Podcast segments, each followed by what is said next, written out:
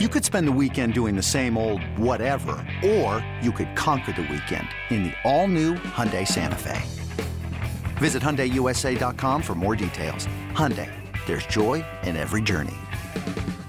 Introducing the Two-Way V4, where groundbreaking fuel cell technology meets fresh foam cushioning for the ultimate performance. With Fuel Cell, each step feels explosive, delivering unparalleled energy return. Paired with fresh foam, experience maximum comfort throughout the game. Its lightweight textile upper offers support and breathability without sacrificing agility. Whether you're hitting the clutch shot or locking down the opposition, the Two-Way V4 gives you the tools to play at a high level. Learn more and purchase the Two-Way for yourself at NewBalance.com.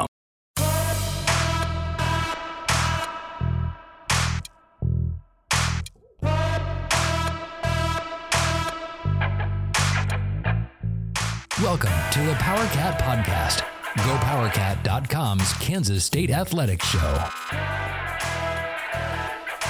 Now, here's your host, GoPowerCat publisher, Tim Fitzgerald. Welcome to another edition of the PowerCat Pregame Podcast. I am GoPowerCat publisher, Tim Fitzgerald. Over the next hour, we hope to get you completely prepared for the Kansas State Wildcats playing host to the Houston Cougars on Saturday at Bill Snyder Family Stadium. Game slated for 11 a.m. kickoff, so morning football at the Bill is good. The weather forecast is not good. It's supposed to be in the mid-40s with rain possibly during the game, so come prepared with your weather gear if you're coming to the Bill. If you're not, you can find the game in the comfort of your own home on ESPN2. If it rains inside your house, don't blame me. I try to warn you. Throughout the course of this hour or so, we're going to hope to get you completely prepared for this game.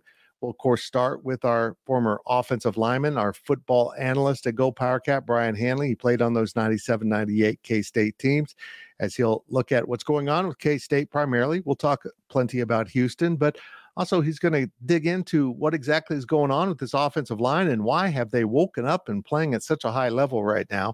And before we get to Brian, we will start that off with something I know he'll enjoy, a brief talk with Cooper Beebe from Tuesday's press conference as the All-American guard recognizes how well they're playing, particularly now that Carver Willis has settled in at right tackle. In the second portion of the podcast, of course, Ryan Wallace will come in. He really does a marvelous job of breaking down opponents, and he'll dig deep into the Houston Cougars, who are led by quarterback Donovan Smith, who's no stranger to Bill Snyder Family Stadium. He played here last year, starting at quarterback for Texas Tech. Well, now he's in Houston for Dana Holgorsen. And before that, we will have Chris Kleiman on from the Tuesday press conference to tell you everything going on with the quarterbacks, which is nothing. He didn't know much at that point of the week, and we'll see what plays out on Saturday. But we'll give you the latest from Coach Kleiman and his thoughts on the quarterback situation and a few other things maybe. And then in the third segment, which is our sports betting segment with Ryan Gilbert, we'll go through all six Big 12 games, including Kansas State and Houston. There's a big number for Kansas State in this game in terms of being favored. We'll go through all of those games. And prior to that segment, we'll hear from the QB1 himself. Will Howard will talk to us about what's going on. And honestly, you're going to be a little shocked at how, I don't want to say disgruntled, but miffed he is about the quarterback situation. And the fact that he isn't the full-time starter and now is swapping possessions with Avery Johnson. All is good in the locker room, but if you look at it from his standpoint, you're probably not quite grasping what's going on either. As I mentioned, we're sponsored by Robbins Motor Company. And at Robbins, they strive to earn lifetime business and build relationships selling quality cars, trucks, vans, SUVs, and offering top-notch parts and service. Robbins Motor Company, title sponsor of the PowerCat Pregame Podcast. Well, let's not mess around. Let's get to Cooper Beebe. A couple quick questions with him, and then we'll bring in Brian Hanley and start breaking down the Cats and Cougars taking place on Saturday in Manhattan. Now that everybody's kind of found their home position, it's a lot easier to build that team chemistry. And I often say, O-line's a game within a game. I don't think people realize, when dudes move around and not at their natural position, how big of an impact that can have on an offensive line. And now that we're all together in our normal spots, we're really clicking together. How important has it been for Carver to Willis to really own that spot and grow up. He's become a much better player. No, it's truly impeccable, just, you know, what he's been able to do. You know, just the way he's grown throughout the season and the effort and the ability he plays with. I mean, it gives us that opportunity, you know, when people get tired, we can sub them out and know that we have people that come in. You know, when Duff gets in, you know, gets his reps, you know, we have the freshness because of the Carver Willis's. So he's done a tremendous job, and it's great just to see him grow up. You know, a lot of people, you know it. I mean, I've been talking crap on him early in the season, and just to see him grow up and become the player he is truly special. And there he is, Mr. Brian Hanley, the former Kansas State offensive lineman who joins us to start off every one of our pregame podcasts. Why not start with Brian Hanley? He knows his stuff. First of all, Brian, how you doing? I'm doing all right. It's been 2 days since I talked to you. I hope nothing went wrong. Nothing's wrong. Okay. Not yet, anyway. Yeah, it's the day's early. Hang on. Hey, yeah, I just went back and watched some of that Tech Houston game. First of all, Houston didn't give up. Down 21-0. They're still down late in the first half, and then by early second half, they've got it tied up. Look, I think this was a case. A lot of it of Texas deciding, hey, we've got this wrapped up. Let's just cruise. And they couldn't do that. But credit to Houston and Donovan Smith for just keep firing away and finding a way to get back in that game. And honestly, they probably should have won that if they got a better spot. Maybe the outcome of the game is a little bit different there at the end. But I was impressed with their tenacity and not going away. Yeah. I mean, and that's all you can ask for, is for kids not to give up. That every program preaches that, and to actually see it come to fruition at Houston. Again, they were getting their head beaten in. They really were. And for them to just keep fighting and keep fighting and keep fighting. You know, I'm not high on Dana Holgorsen. I'm not that high on him, but at least he's got his kids battling. That's the one thing that you can say. He's got the kids battling. Okay, let's start with Donovan Smith, the former Tech quarterback. He played here in Manhattan last year with Tech and lost to the Wildcats. This guy can make big plays. We just don't know what team he's going to make those plays for. and that's kind of been the knock on him, is he's, you know, he can run, he can throw, and he can also throw it to the other team. If he's good, they're dangerous. If he's not, they're fairly feeble. I don't mean to put everything on Donovan Smith, but he seems to be their X factor going both directions. Yeah, he is. He is. He's a dynamic athlete. That's number one. He can throw it around, but just like you said, a lot of times he throws it to the opposite team. So in case they can keep him under control and keep him in the pocket, because I think if he gets outside the pocket, I think that's where he can be the most dangerous. But yeah, I don't know. Houston's a good team. They fight, but I think K-State, if they do what they should be able to do and do it well, like they did last week, I think they'll be all right in this one. I kind of feel like this is the same buildup for Oklahoma State. Questioning the quarterback, a team that has played okay, but isn't necessarily very good. And K-State fell into that trap, but that trap was a learning environment for K-State. I don't feel like they're going to look past Houston in any way like they did with O-State. Well, if one thing is, all they need to do is turn on the tape from last week and watch Houston. I mean, we know Texas is a good football team. They are. And Houston was right there. So if they have any kind of whatever, and they think, oh, well, we'll just walk all over this team, just literally just look at the tape from last week. Texas is a good football team, and Houston had them on the ropes. Now, how they had them on the ropes, Texas stopped playing. I get all of that, but regardless, it happened.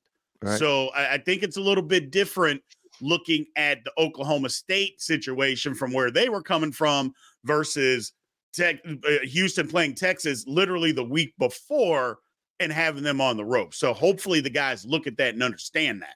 You know, I'm a big believer in you are what your record says you are. Houston is 1-3 in the conference, 3-4 overall, but deeper than that, they have statistically the worst defense in the Big 12. They've really struggled. Yes, they played a lot better last week when they switched to the three-man front. Maybe that helped them. Maybe it just caught Texas off guard. We don't know if they're going to, stick with that three-man front this week or if they will attempt to go back to the four-man front. I don't think that matters. There was a day when the three-man front bothered Kansas State, but that day's passed. I feel like K-State's going to put up a lot of yards. Yeah, those days are over. I think one of the things is that you show up in a three-man front and you show up with a light box, K-State's going to run the football at you. Yeah. And I think that's what kind of got us in trouble a little bit earlier in the season this year is we kept trying to throw into that light box where now it's, you know what, let's just get back to what we do well. Let's try to stop trying to fancy this up and let's just run the football. And K-State will be able to do that against Houston. Well, let's get to the meat of the matter as far as your approach to football. Kansas State's offensive line has been fabulous 2 weeks in a row, just absolutely dominating opponents. What they did to TCU last week should be an embarrassment for the Frogs program. In fact, I don't know if you saw the great quote from Cooper Beebe talking about how down 30 points, the TCU defense was laughing and talking trash, and it's like it didn't match up at all, but he knew it was just to cover up the fact that they'd been completely humiliated. And that's what a running game will do to you. If you can't stop the run, it is the lowest of lows in football, isn't it? Absolutely. Absolutely. Just takes it right out of you, your team, everything you're trying to do when a football team runs the ball at you and you can't stop it. K-State has been able to do that the last 2 weeks. And that's what we need to do. And I'm not saying we can't ever throw the football or anything like that, but K-State has an experienced, good offensive line. Let things start there and make people stop it. Let's not stop ourselves. And that's what we have done. The coaching staff done a great job the last few weeks is not getting in the way and not letting us stop ourselves from running the football. Just, hey, if you can't stop it, we're going to keep on running it. And I believe K-State will be able to do that again on Saturday. And you know what? That sounds like Avery Johnson's the quarterback for this game. You know, the guy that can get through you pretty quickly. I think it'll work with Will Howard, too, the quarterback run. I think this defense is suspect in so many areas.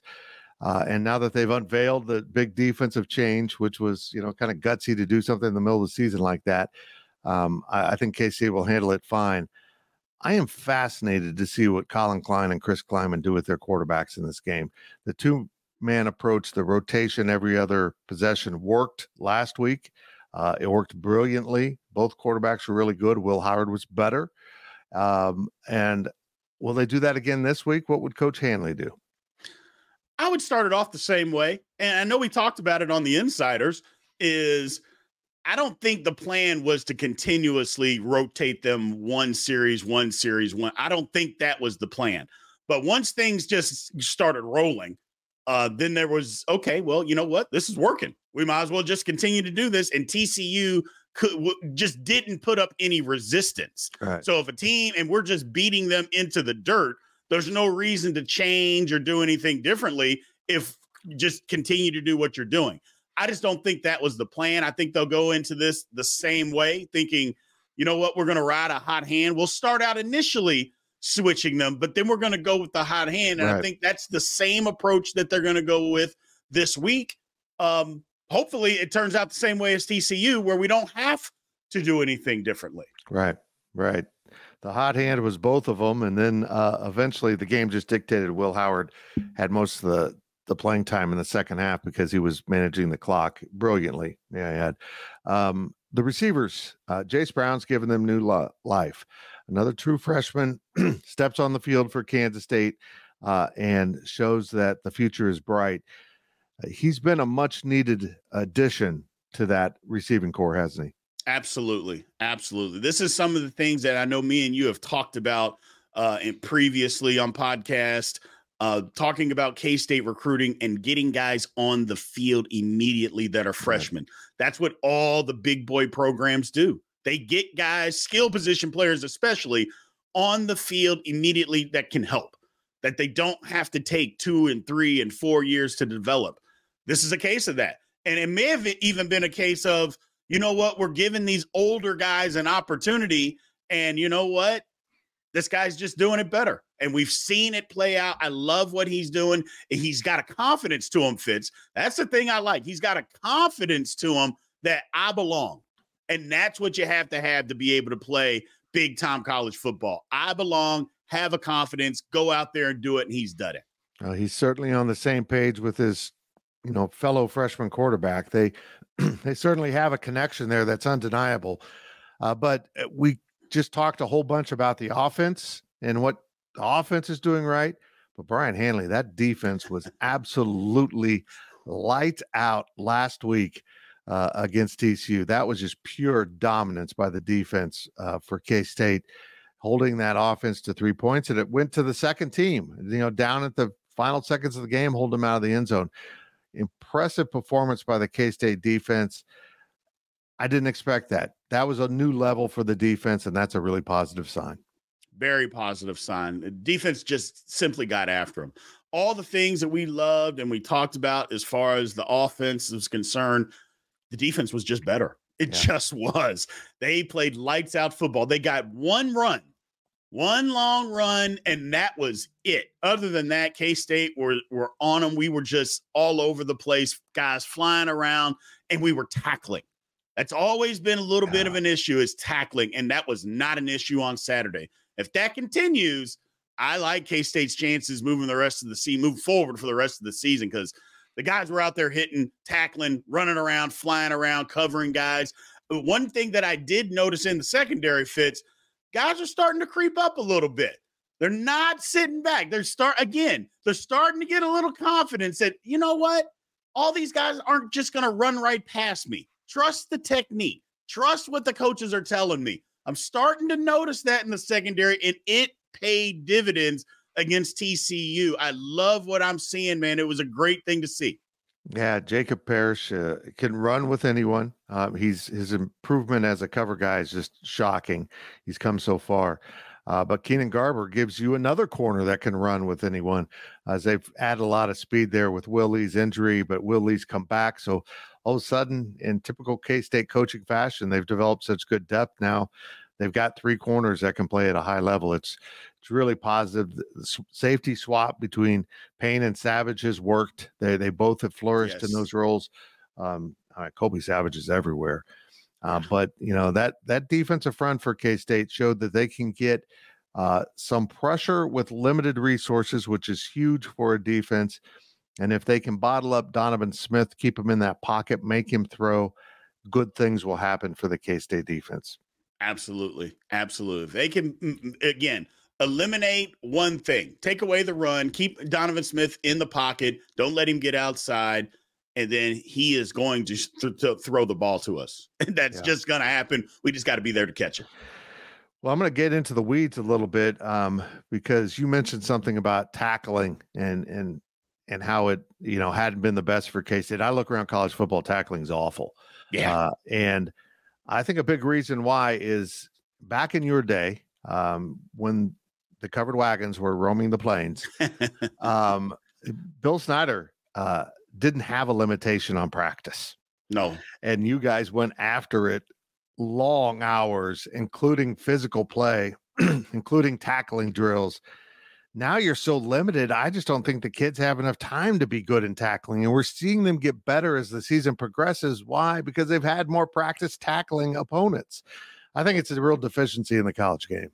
It absolutely is. Look, I can remember, and again, like you said, I was out there 50 million years ago, but the bottom line is Monday through Thursday, individual drills. And you look down, every now and then you'd look down to the other side. You'd see those guys working on tackling. Even on a Thursday at the beginning of practice, they're working on tackling. It was an every single day thing. And just like you said, with the limitations, I just don't know that you have enough time to do that. I think you got to make some time, though. Yeah. I do, because like you said, it's not a K-State problem. It's a college football. It's a football problem, because you look in the NFL, tackling is awful in the NFL as well. So it's just a football problem. Everybody wants to make a big hit and nobody wants to wrap up. I think that'll start changing now because guys get penalized, get thrown out of games. It's going to take a little while for that to funnel down a little bit, but yeah, it's just a bad deal right now as far as tackling is concerned, but K-State did a good job on Saturday. I know that. Absolutely. They keep that up. I know this about football. If you block, tackle, throw, and catch, and run, you're going to win games. Absolutely. It gets down to that. Brian, I appreciate it so very much. You can check out all of his content right there at Big B Sports Talk. Make sure you're checking out Big B Daily, his live programming, and so much more from him as the former K-State offensive lineman does good for us and for all of YouTube, Brian, for all of YouTube. Absolutely. Absolutely. We're going to head into the break right now. Ryan Wallace awaits on the other side as the PowerCat pregame podcast, sponsored by Robbins Motor Company, rolls on. GoPowerCat.com's PowerCat podcast continues after this short break. This episode is brought to you by Progressive Insurance. Whether you love true crime or comedy, celebrity interviews or news, you call the shots on what's in your podcast queue. And guess what? Now you can call them on your auto insurance, too, with the Name Your Price tool from Progressive. It works just the way it sounds. You tell Progressive how much you want to pay for car insurance, and they'll show you coverage options that fit your budget. Get your quote today at Progressive.com to join the over 28 million drivers who trust Progressive. Progressive Casualty Insurance Company and Affiliates. Price and coverage match limited by state law. Welcome back to the PowerCat Podcast. Welcome back to the PowerCat pregame podcast, sponsored by Robbins Motor Company. One segment down. We got two more to go. Don't worry. We learned a lot about the Wildcats and Cougars. They kick off at 11 a.m. on Saturday at Bill Snyder Family Stadium. That was Brian Hanley, and before him, Cooper Beebe, as we let the beef do the talking in segment one. And now we're going to dig deep into Houston with our own Ryan Wallace and the scout of the Cougars, led by quarterback Donovan Smith and head coach Dana Holgorsen. But before that, we're going to get to Chris Kleiman and try to sort out a little bit of what's going on with the quarterback situation, who will play. Of course, this was from Tuesday's press conference. Coach Kleiman at that time didn't know a whole lot or didn't want to tell us a whole lot, but we'll get to that shortly. And as I mentioned, we're sponsored by Robbins Motor Company. The dedicated team of automotive professionals at Robbins Chrysler Dodge Jeep Ram Fiat will match you with a vehicle that suits your lifestyle and budget. Robbins Motor Company, title sponsor of the PowerCat pregame podcast, and they've done it for many years. We appreciate it so very much. Yes, here is what Chris Kleiman said about the quarterback situation at Tuesday's press conference. And at the start of the third segment, before Ryan Gilbert, we're going to hear from quarterback Will Howard. You don't want to miss that. But let's go to Chris Kleiman before bringing in our Ryan Wallace. We haven't talked about it yet with Colin. He and I will visit as the week goes on. I really don't know. We'll have to wait till Saturday. And now it's time for Ryan Wallace, our recruiting editor at GoPowerCat, and he helps us with these breakdowns of the opponent leading into the games here on the PowerCat pregame podcast. Wally, first of all, welcome. Thank you. Well, hey, Fitz, I'm glad that you're having me back, because I don't know if my segment could have been more inaccurate after Saturday night. It's all right. Wowzers. It's all right. I mean, you got it spot on the week before against Texas Tech in the quarterback run game. We'll give you an off week. Can't be perfect. Yeah, exactly. And this Houston team is a little strange to look at because they have been better the last two games. They had an off week in between their big, stunning victory over West Virginia and then a really good performance against Texas, in which they rolled out the three-man front that they hadn't shown all year. I assume this is a permanent change, but let's just start here. Give me your overall thoughts about the Houston Cougars, one of the teams that has really struggled in the Big 12 coming in their first year. Well, you know, on one hand, it has been a kind of a season so far of two different teams, and you outlined that. I think you go through their first three games of the regular season to, you know, their last four. They've definitely made some changes. They've been constantly tinkering, it sounds like, from some of the stuff that I gathered from Houston, that whether it's rotations, the offensive line, whether it's what you talked about going into the Texas game and saying, you know, forget the four-man front. Let's go back to the odd-man front, which is kind of what Holgorsen and Doug Belk used to work with at West Virginia. So it's not completely foreign to them. It might be foreign to some of the players. So they've constantly been tinkering a little bit. But I think the other thing that we've seen, and you and I have talked about it on other pieces of content that we've had, live streams and whatnot, podcasts, that has proven to be true about Houston is, Fitz, this is a really individually rich group of talent that they have on this roster. We're seeing it from underclassmen. We're seeing it from upperclassmen. They've done a good job getting guys out of the transfer portal that have come in and made an impact. And like I said, they've got some underclassmen that I think are going to prove to be dangerous guys in this league for several years to come. And I don't want to go as far as saying that the coaching is a scheme thing. I think they've got some schemes that work. I mean, Dana Holgorsen has won games before. It's not that his X and O's aren't, you know, just blasphemy, but the coaching seems to really be holding this program back. And I don't know if that's at individual positions and that kind of development. I don't know if it's in-game decisions, but yeah, Fitz, I mean, it's a talented group that on any night seems like they could hang with anybody, as we saw last week. But at the same time, any other night, they could just get kind of blown out of the water. And to me, that comes back to what's on the sidelines and not on the field. I certainly don't want to dismiss what they did last week with Texas. But in watching that, it looked like Texas doing Texas things, you know, just kind of checking out. We're Texas. We won this. We're up by 21. And then next thing you know, they're in a shootout. Then their quarterback gets hurt and they get out of there by the skin of their teeth.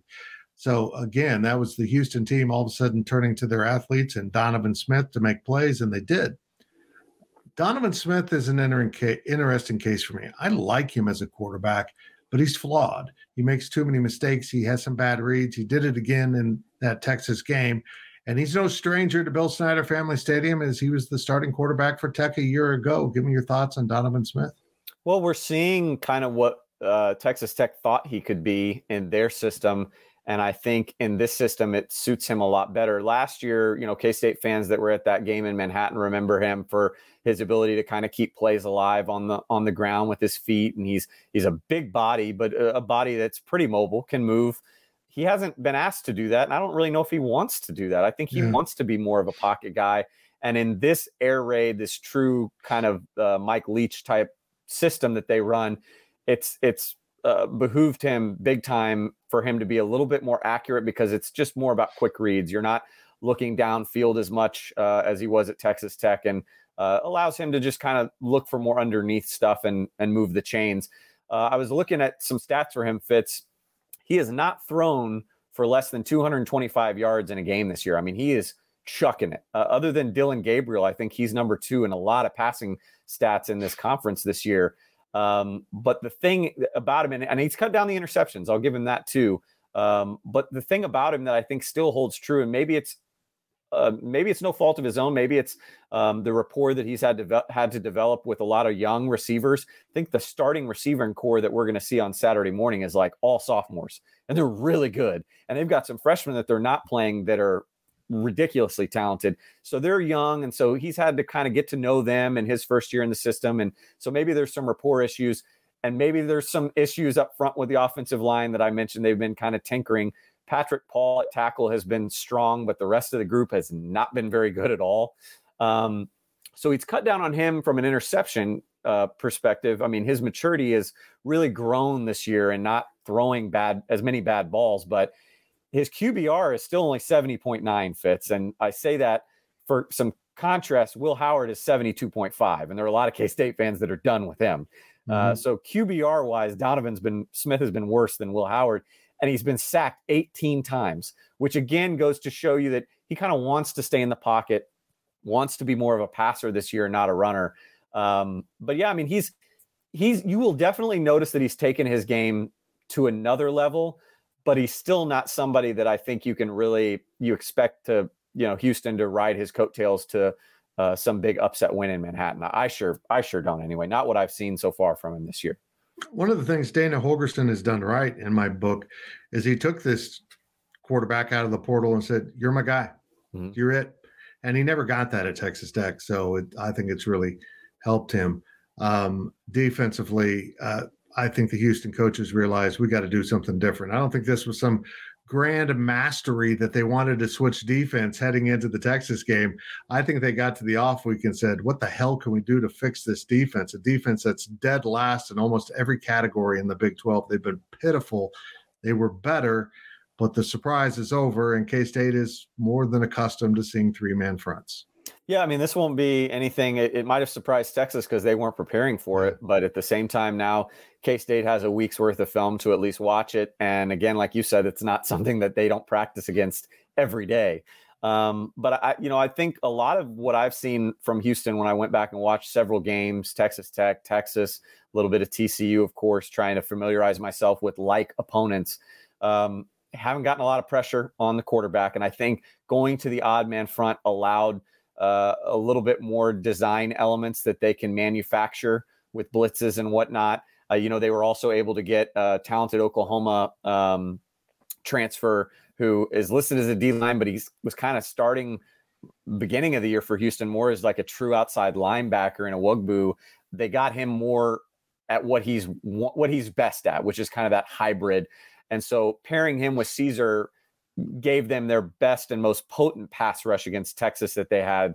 So we'll see if that carries over against a really strong offensive line for Kansas State, or at least has been the last two games. But then the other thing, Fitz, like I mentioned, is just the misexecution in assignments. I think it goes back to the secondary, being asked to do a lot early on in the year, where when you don't have a pass rush, that means your secondary's got to cover for longer. And they've gotten beat so many times with contested catches, or just getting flat out beat, but also a lot of hand pointing, you got him. No, you got him. No. And then the guy's wide open. And I think some of that is that's the pro and con of the portal. You get guys individually that are really seasoned, but collectively haven't ever played together. And on offense, we've seen it from Houston a little bit. I think coming into Saturday morning, when I looked at their depth chart, they've got 6 transfers projected to start on offense, and then 6 transfers projected to start on defense. And if I'm correct in this, I think the defensive guys are more transfers within the last offseason. I think some of the transfers on offense were guys that had transferred going back to the season before. So a lot of that. They do have a guy in AJ Halsey, Fitz, that is a real difference maker at free safety, but he's been asked to do a lot and cover a lot of ground. So, that to me seems to be the area that if I'm K-State, you can take advantage of. And don't get me wrong, a lot of similarities to Texas Tech too. So, this could be another game where, and pardon me if I'm getting ahead of myself with questions that you were going to ask, but might be another game that suits both Will Howard and Avery Johnson. Because like I said, the secondary's been very susceptible to the passing attack. That seems to fit with what Will Howard wants to do and his strengths so far. But then like we saw against Texas Tech, when they have gotten a pass rush, it's like they just completely leave massive lanes open for a guy like Avery Johnson to run through. So I think it could be a really well-balanced attack for K-State on Saturday morning. Man, you just lead me right into my topics. I did it, didn't I? Yep. We opened this segment with some sound from Chris Kleiman talking about his quarterbacks. After this segment, leading into Ryan Gilbert, we're going to hear from Will Howard. And you'll pick up some of his displeasure about having to share his duties with this young blonde-haired upstart who he likes a lot, but still he's the senior he'd like to start. I think his quote was, "It is what it is." And when they say that, they're not happy. But give me your thoughts on the quarterback situation and, what is appropriate for this game against the Houston Cougars. Well, I thought what you guys outlined in this week's Go PowerCat podcast was very accurate, and I fall in the same boat. I think maybe I'm more in the pro camp of that these two can coexist for maybe a little bit longer than what people think. And again, I think part of that is just what I've outlined in the past, which is even though Will Howard is probably displeased, probably at himself more than anybody, and he's a natural competitor and wants the job to be his, at the same time, I don't get the sense that this is your typical quarterback carousel where they're both jockeying for position, because, again, I think the trajectory of both of their careers are staggered in a sense where they're not a huge threat to the other. I think Avery Johnson knows that he's going to have his chance. He's just happy to get a shot as a true freshman. And I think Will Howard knows, look, I don't have to compete with this guy for very much longer if I don't want to. If I want to, it can be done after this year. And so it's in that sense, I don't think it's as head to head as maybe we've seen in the past.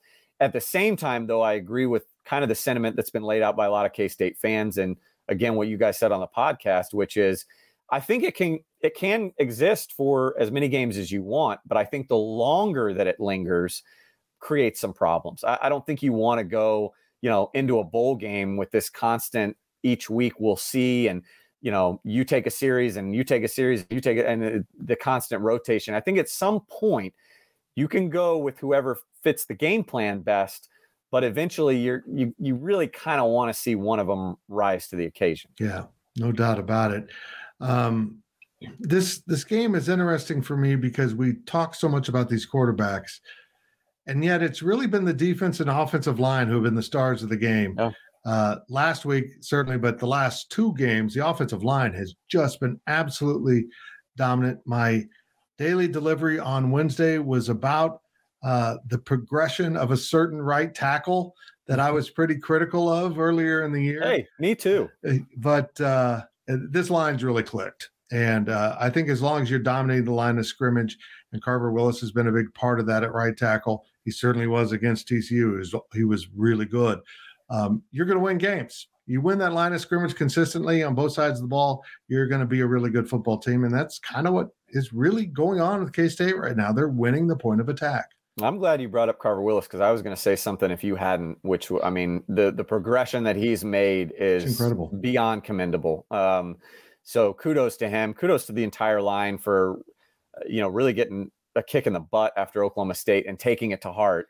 And I think that the defensive line has slowly kind of found their rhythm as well, despite not having some guys that you would expect them to have, at linebacker playing behind them. I think sometimes it would be easy for you to start to adjust how you play, knowing that somebody might not be behind you to fill properly or whatever. And we haven't seen them do that. I think they've continued to play with the same confidence with Daniel Green behind him as they have when it's Austin Romaine or Bo Palmer. So kudos to the defensive line as well. And Fitz, I think this is where this game will be truly decided and potentially decided early. I already mentioned that Houston's kind of had their problems up front, had a little bit of a better showing, as good a showing as you can really against Texas.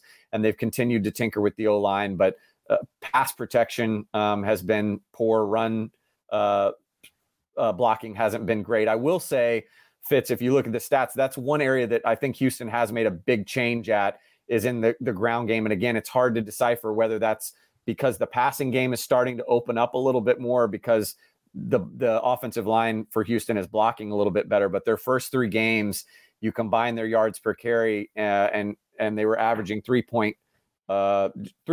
So 3 yards per carry in those first three games. In the next three games prior to last week against Texas, you can throw that one out. Nobody's been able to run on Texas, almost 5 yards per carry. So they have been a little bit better there, but it's not something, again, that falls into K-State's strength as a defense. And again, I think everything that K-State wants to do on offense falls into a weakness for Houston defensively. Because again, I think it's going to start on the ground. If you're a betting guy, I would bet huge on Trayshawn Ward and DJ Giddens in this game, because I just think Houston has not shown the ability to slow down many rushing attacks this season. And beyond that, when you've got a good ground game, you can start to hit some things through the air. They've got Jace Brown going now and all that. So yeah, I like K-State's trenches in this game. And I think that's ultimately what will decide potentially maybe how lopsided this becomes, Fitz. I agree. Carver Willis gets the shout out on the offensive side of the ball for stepping up. Jake Clifton on the defense side of the ball slides into that middle linebacker spot, plays outstanding. He played a little bit of it earlier in the season after the Daniel Green injury. He came back from his own injury maybe a little too soon. Didn't look comfortable or good in that role. He looked fantastic on Saturday. I think even when Austin Romaine is ready to come back, he will probably be the backup at that spot so that Jake Clifton can move over and back up the other spots like he wanted, which is his strength. He can play all three spots, but you got to have him in the middle. You just, from now on, you got to have him in the middle based on what I saw Saturday. He was fantastic. Yeah. I mean, the other thing about Jake that I like, that balances out that particular unit and also the defense, is his ability to cover too. That's not a strong suit of Austin Romaine's. I mean, he's a thumper. He's a between the tackles, see ball, get ball. And I think the same could be said about Bo Palmer as well, who we start to see them, rotate him in a little bit these last couple of weeks. But I'm with you. I mean, Jake Clifton is a guy, we heard about it all offseason, how vital. I mean, Fitz, Chris Kleiman and Joe Klaner were talking about him, you know, even taking some snaps at safety, just because he's A, that athletic to do it, but also B, gives another guy in that defense more knowledge of the system as a whole and beyond his one position. Getting him back healthy has been huge. I think you're right. I don't want to say anyone rushed him back. You know, for all we know, Jake rushed himself back. Mm-hmm. He definitely looked like a different player against TCU in a very good way. I love it. When I asked him what's his favorite position to play, he said, play. I want to play. I mean, I don't care. I'll play all three linebacker spots. I don't have a preference. I want to be on the field. He's a football player. Yep. You know, you put me at quarterback, I'll do my best, coach. You know, and I just appreciate that so much. This should be a game K-State dominates, but so was the Oklahoma State game, and it didn't work out that way. Yeah. Any red flags about this game for you? I mean, the one red flag that I will say about Houston is that, you know, they start slow, but they finish. I mean, this is a team that does not give up. And we've seen it all year long. They've won some close ones, but they've also gotten hit a little bit too hard in the mouth early on. And to me, that's where I think this gets away from Houston. I know there's been a lot of chatter about, you know, K-State having to make that adjustment coming off night games to a morning kick. I think maybe that would hold more sentiment with me if it was a road game, but it's at home. Chris Kleiman and K-State have been so good over the course of his tenure in these early kickoffs. Houston fits in a weird scheduling deal, has not left the state of Texas yet this season.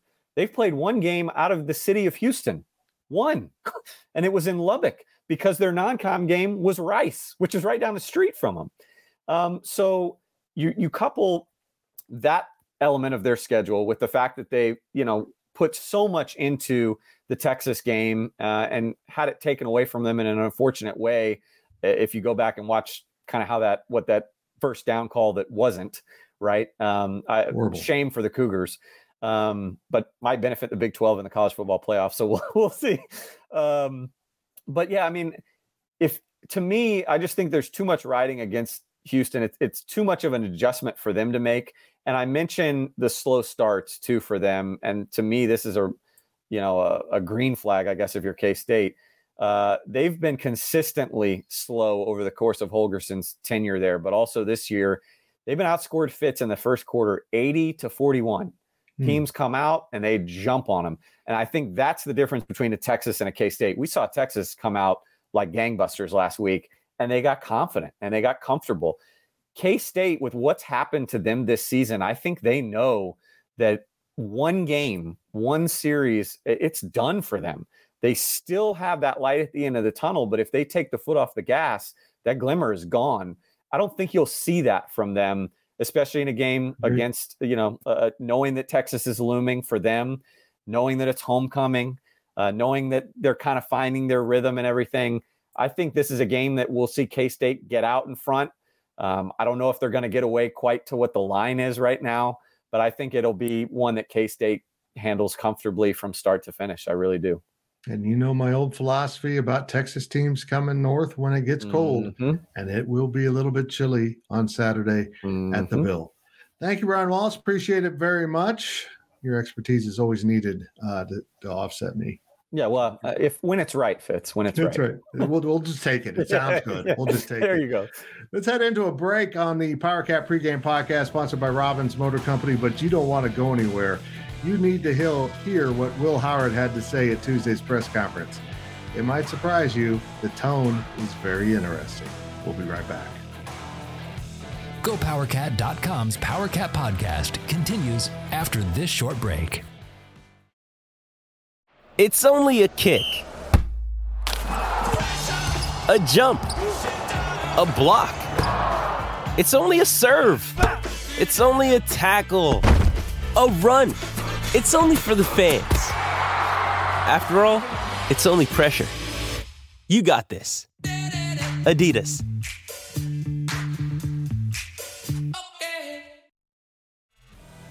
Welcome back to the PowerCat Podcast.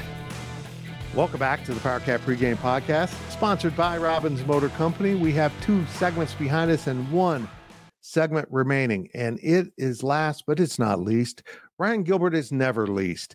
He will be stepping in here in just a second to discuss the betting lines around the Big 12, 6 games in total, including a big line for K-State to cover if it beats Houston in this game. Of course, the Cougars and Wildcats kick off at 11 a.m. at Bill Snyder Family Stadium. It's on ESPN2. And before we get to Ryan Gilbert, we'll hear from Will Howard with a very interesting conversation from Tuesday's press conference. Kind of lets his real feelings out about where this quarterback situation stands for the Kansas State Wildcats. Will they continue to rotate? Will they go with the hot hand? We won't know until it unveils itself on Saturday. As I mentioned, we're sponsored by Robbins Motor Company. K-State fans, visit the Robbins Chrysler Dodge Jeep Ram Fiat location on Anderson Avenue in Manhattan for an exciting test drive. Robbins Motor Company, longtime title sponsor of the PowerCat pregame podcast, and we appreciate it so much. Well, as K-State went with Avery Johnson and Will Howard in back-to-back possessions, just shuffling back and forth throughout the game on Saturday in a blowout over TCU against TCU. Down in Houston, the Cougars were giving the Longhorns everything they could take. And after falling behind 21-0, Houston ended up losing in a nail-biter 31-24. But the quarterback situation at K-State remains the headline. Let's get to Will Howard, and then we'll bring in Ryan Gilbert to talk about sports betting lines around the conference and where he thinks these games will fall when it's all said and done. Here's QB1. How much did your situation with Adrian last year kind of prepare you for this year when you were almost kind of on the flip side of that? Yeah, it's, you know, obviously it is what it is. And, like, you know, I guess I feel like I've been in this situation quite a few times now. And, yeah, I just have learned to, you know, deal with it and understand that, you know, I got to take care of the team first, and that's kind of who I am. So, yeah, it's, I think, you know, Avery's got a really bright future, and anything I can do to help that kid, I'm going to do. Did you see the quarterback ratings from the weekend? I heard something. Yeah, I did. That's cool. That's really cool. Yeah. It's crazy, though, that how does that affect your rhythm? I mean, you're used to going out. Quarterbacks go out every series. It's got to be totally weird. It's different, but it's not up to me. So, you know, it is what it is. Got to control what you can control, right? I'm curious. Are you fresher in the fourth after only playing half the series? I guess you could say that. You know, you could also say that you're not getting as many plays, so you're not in a rhythm. So, you know, I there's different ways of looking at it. I don't know. I mean, it worked last game, so. And now we do bring in Ryan Gilbert to talk about the sports betting lines around the 6 games taking place in the Big 12. No outsiders this week, Brian. I decided we're sticking with family this week. It's all Big 12 games, man. I don't know. Hey, what's that? That's how it should be. I know. Those outsiders don't belong in this family. I do want to ask you, because you were at Tuesday's press conference with myself and Michael Goins and Zach Carlson from the Go PowerCat crew. You heard Will Howard speak. The viewers just saw his video. The listeners just heard his audio from Tuesday. Doesn't sound particularly overjoyed with the quarterback situation, does he? Yeah. I don't blame him. I'd be the same. I would. I know. I would share the same feeling if I was in that situation. But, yeah, he's definitely been short. I think we were joking that this might have been the last time we see him all year for a midweek press conference. But he seemed short. He seemed ticked off. But, you know, maybe this gives him a chip on his shoulder to play even harder. But on the flip side, you know, maybe this is an issue that creates a distraction. We'll have to see what happens on Saturday. But, you know, I mentioned this on the Questions podcast that dropped on Wednesday. Will Howard is sort of, you know, last year he stole Adrian Martinez's job, and now it seems like he might be getting his job stolen this year. But that's the game of football, right? And you got to be a team player. Well, it'll be fascinating to see how Coach Kleiman and Coach Klein handle the quarterbacks. But for now, we're going to handle the sports gambling, betting, deviant stuff, the portion of the show.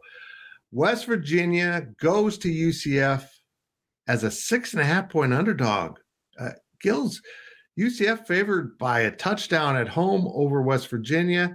I guess Vegas thinks the West Virginia climb is over, and it's now back to being Mountaineers. What are your thoughts on this game? Well, somebody's got to win, right? Yeah. West Virginia's lost 2 in a row, but UCF has lost 4 in a row. And so I agree, man. I'm surprised to see this, you know, basically a touchdown in favor of UCF. But UCF's been close. You look at the game against Oklahoma, losing it by 1. They lose to Baylor by 2. So I get it. They've been close. But at the end of the day, a loss is a loss. You have lost 4 in a row. I don't care how close you are to winning these games. When you're losing 4 in a row, that can't be good for the confidence and morale of your locker room. So I've got to ride West Virginia. I can't be laying a touchdown with UCF. And I get it. West Virginia's struggling, but I mean, they've been respectable this year. Yeah. Cincinnati ventures into Stillwater. Have fun, guys. They are only a 7.5-point underdog to Oklahoma State. Maybe the team that's playing best in the entire Big 12 right now. They've gone from dead to contender in the matter of less than a month. Cincinnati's got some players, but I'm a little shocked that this isn't a double-digit line. I will ride Oklahoma State big time. Right on. The Cowboys are rolling right now, and over the last 3 games, averaging 38 points a game here. Obviously, one of those games was against Kansas State, like you remember, where that offense sort of came together, got some life. Cincinnati hasn't scored more than 30 in a single Big 12 game yet. So I think Oklahoma State steamrolls them here on Saturday. Yep, I would agree with that. Iowa State goes to Baylor as a 2.5-point favorite. Who would have thought we'd be talking about Iowa State midseason being a road favorite in the conference? But here we are. Reality set in. Iowa State has found something with a young quarterback. Baylor has been better on the road at home than at home. Figure that one out. I can't understand it. I can't even say it right. Big 12 for you. I know. Iowa State, do they win by a field goal or more in Waco?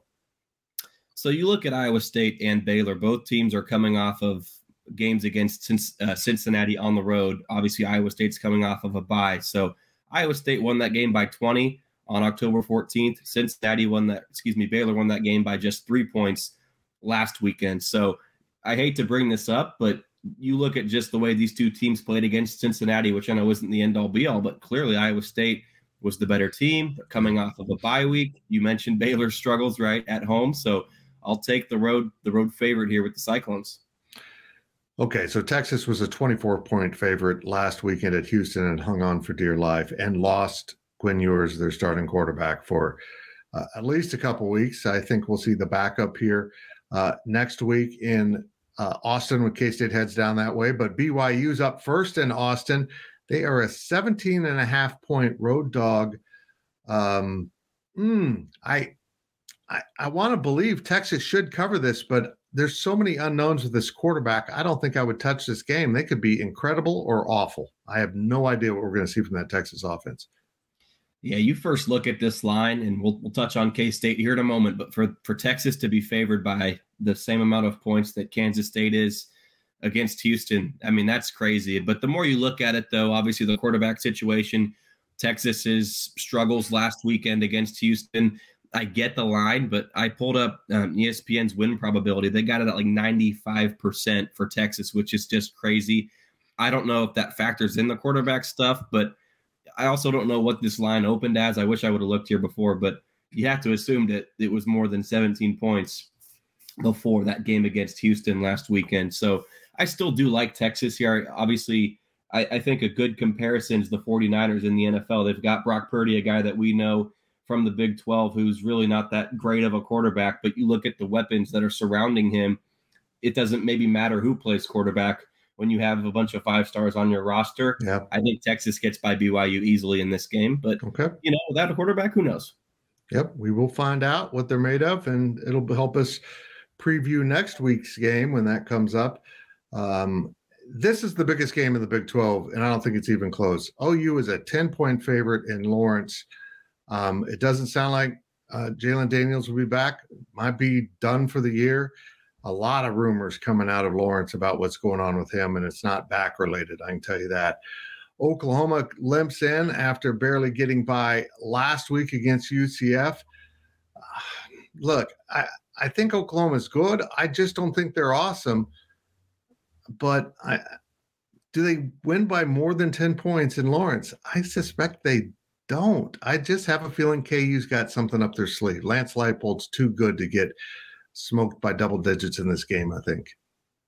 if you're a K-State fan, who would have thought you'd be cheered for the Jayhawks in this game, right? Just in terms of what it means for the Big 12 race and where K-State stands. Obviously, you want to see Oklahoma lose, but Oklahoma's won 18 in a row against KU, and that's obviously no surprise with how these two programs have played. But it's hard to see KU pulling off the upset. I would lean Oklahoma in this game, but just off the top of my head, you've got a few recent games where KU was able to give Oklahoma a run for its money, especially, you know, the last 3, 4, 5 years when KU start to develop a decent football program. Right. So Oklahoma here is probably going to win this game, but the question is, can KU keep it close? I don't have a really good feel for this game. Yeah, it's a hard one to figure out because of the quarterback situation in Lawrence and how that'll affect them against a really good Oklahoma team. Houston comes to Kansas State, comes to the Bill, 17.5-point underdog, like you mentioned, the same line as BYU's got at Texas. K-State played incredible football last weekend. Doesn't mean much in the Big 12 how one week translates to another, and that might hold true for Houston that played really well against Texas. I still think K-State covers this. I think K-State's got something to prove. I'll disagree with you, Fitz. Yep. Obviously, K-State's still got something to prove, but I like Houston to keep this game close. There's a couple reasons why. Obviously, the weather on Saturday I don't think is going to favor a real blowout in favor of the Wildcats. Also, you look at the quarterback situation. If K-State gets up, 3 or 4 scores, maybe they put in not only the backups, but you put in Avery or Will, whoever that may be, and I don't know what I'm trying to get at here. I don't know if that really makes sense, Fitz, but I just don't see K-State going out and putting their foot on the gas for a full 60 minutes if it gets a lead. When you look at the game next week with Texas, right? Yeah, I think you want to save some stuff. Don't have everything on tape, especially with Avery Johnson. I guess that's kind of what I'm getting at is if Avery's that guy to play in the second half, you're not going to see. You're not going to see them going 100%, in my opinion. Yeah. So the weather, you got that situation. Houston's passing attack is lethal. Now every other aspect of Houston's, rushing attack, rush defense, pass defense, K-State clearly has the nod there in all those categories. But I think Houston's got the firepower offensively to keep this game relatively close. And I'm not calling the upset, anything like that, but 17 points is a lot when we talk about that Texas game. For K-State to have the same spread as Texas, I mean, both teams are at home. That's a lot of points, man. So I'm going to lean Houston here to cover. Clearly, Chris Kleiman, we spoke to him on Tuesday. He was very complimentary of Houston's quarterback, Donovan Smith, and I get it. The rest of Houston's team doesn't have much to scare you, but if this does turn into a shootout, which I guess I don't think it will because of the weather and stuff like that, but if it does, obviously that's going to favor an opportunity for Houston to cover. If there's a lot of points, if there's not a lot of points, that favors Houston as well. If it's, a game like 27 to 13, that's going to be a cover for the Cougars. Here's Ryan Gilbert. He handles our sports betting angles at Go Power Cat. And by the way, these lines were from FanDuel. I found out that we're no longer affiliated with Caesars. We can use the sportsbook I use now. Right. That's nice. Very good, Gills. Thank you so much. Thank you, Ryan Gilbert. Much appreciated. And that brings us almost to the close of this edition of the PowerCat Pregame Podcast, sponsored by Robbins Motor Company. Hopefully, I didn't have any audio issues throughout the show, but the audio has been cutting in and out on me, and we'll see how it goes when I get to production. Remember, the game kicks at 11 a.m. That's right, no night game. The first morning game of the Big 12 season for Kansas State. As the Wildcats play host to the Houston Cougars, 11 a.m. Bill Snyder Family Stadium on Saturday. The game is on ESPN2, but one more reminder, if you're headed to the stadium, check your weather app. Make sure you have the right clothing, the many layers. You might need rain gear, cold gear, heat gear. I don't know. Asteroid gear. It's going to be a weird weather day at the Bill. Be prepared. And we have one more thing to cover before we close up shop, and that is my one thing to watch in this game. For our VIP subscribers at GoPowerCat.com, I dig in a little deeper with my 5 keys to victory and my actual game prediction. I do think K-State wins this game, and I do think K-State gets away from Houston maybe in the second half, but I think this is going to be an entertaining game. And it comes down to Kansas State's ability to pressure and make uncomfortable quarterback Donovan Smith. I know you want to talk about Kansas State's quarterbacks and what happens there. That will take care of itself. Someone is going to take control of the quarterback situation in this game and play most of the second half. That's my belief. They'll rotate quarterbacks until it's obvious either Will Howard or Avery Johnson has to go. But we know Donovan Smith is playing for the Houston Cougars. He played here last year with Texas Tech, and K-State was able to contain him. As Ryan Wallace mentioned, he doesn't want to run around and be a mobile quarterback, but he can do that. He wants to stand in the pocket and sling the ball, and he's very capable of doing that. So K-State needs to squeeze that pocket and make life a little bit less comfortable for this Houston offense that seems to have a little life in it. They can put up points, and they never give up, as we saw with their comeback victory against West Virginia, and then how they came off the mat with Texas and took them to the very wire. Should be a really great game at the Bill. I hope you can make it. I plan on being there. I'm excited to have back-to-back home games before Kansas State goes to Texas for a giant game next week, and we will have our complete preview of that game waiting for you 1 week from today. But for now, it's K-State and Houston on Saturday at Bill Snyder Family Stadium. And I will see you at the Bill. Thank you for listening to the PowerCat Podcast. Make sure you're subscribing to our show at Apple, Spotify, Amazon, or wherever you get your podcasts. You can now relive the best moments of the UEFA Champions League 24/7. The UEFA Champions League channel is a new 24-hour streaming channel serving non-stop goals, highlights, and full match replays from the world's most prestigious club competition. Reminisce on your favorite moments, legendary players, and brilliant goals with the UEFA Champions League channel, streaming around the clock on Pluto TV and the CBS Sports app.